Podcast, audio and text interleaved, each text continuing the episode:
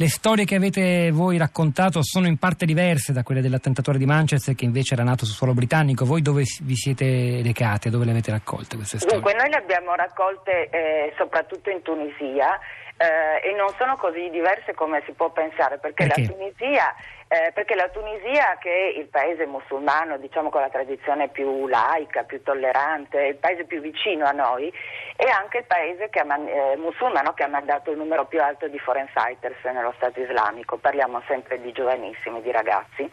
E questo eh, che appar- apparentemente è un paradosso, ma non lo è, nel senso che eh, quello che noi abbiamo capito, e eh, questo riguarda tanto diciamo, quello che accade là quanto quello che accade in Europa, è che qui eh, nulla succede nella presunta separatezza dei mondi, no? quindi mm, di là loro, di qua noi, come spesso diciamo, ma piuttosto in una vasta zona opaca che si estende a cavallo tra le culture.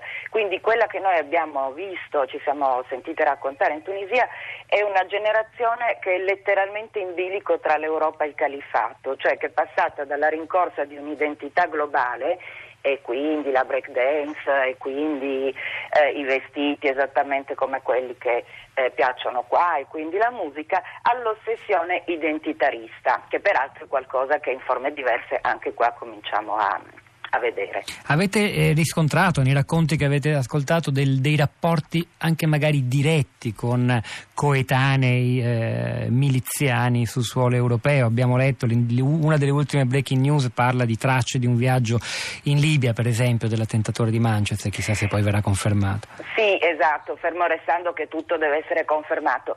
Eh, certamente i contatti diretti eh, esistono e eh, nel più delle volte esistono soltanto online. Mm.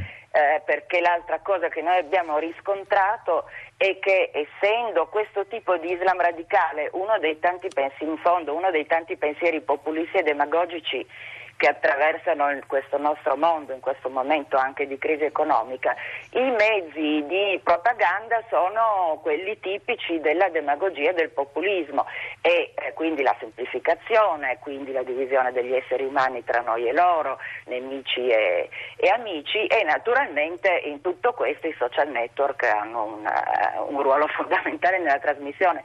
Quindi ormai è chiaro che i contatti sono mm, costanti e possibili sempre. Insomma. Senta, nelle storie, visto che voi avete ascoltato, immagino, le, le testimonianze cariche di dolore dei familiari di questi certo. ragazzi, eh, c'era un, un, filo conduttore e, e, e poi tutti eh, o quasi si ribellavano contro i genitori, perché questo emerge per esempio dalle biografie sì. degli terroristi europei. Sì, assolutamente. Noi abbiamo capito che al centro di questa enorme tragedia che tocca noi, ma che innanzitutto, non dobbiamo dimenticarcelo, una tragedia che scuote le comunità musulmane, c'è una fortissima ribellione nei confronti del padre.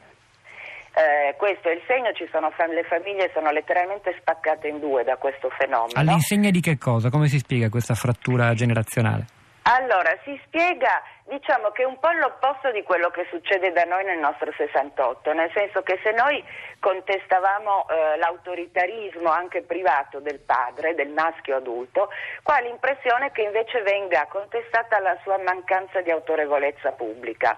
Cioè queste U generazioni di ventenni che crescono, e io lo ripeto sempre perché non va dimenticato, in un momento di crisi economica e di fine delle possibilità, in un mondo che sostanzialmente ai ragazzi dice non c'è posto per voi, eh, in qualche modo addebitano al padre sia il, falli, il, loro fallimento personale, sono ragazzi che magari studiano e non trovano lavoro, sia eh, vivono il maschio musulmano adulto come qualcuno che si è fatto mettere i piedi in testa dall'Occidente e quindi dalle colonie in poi è tutto un recriminare.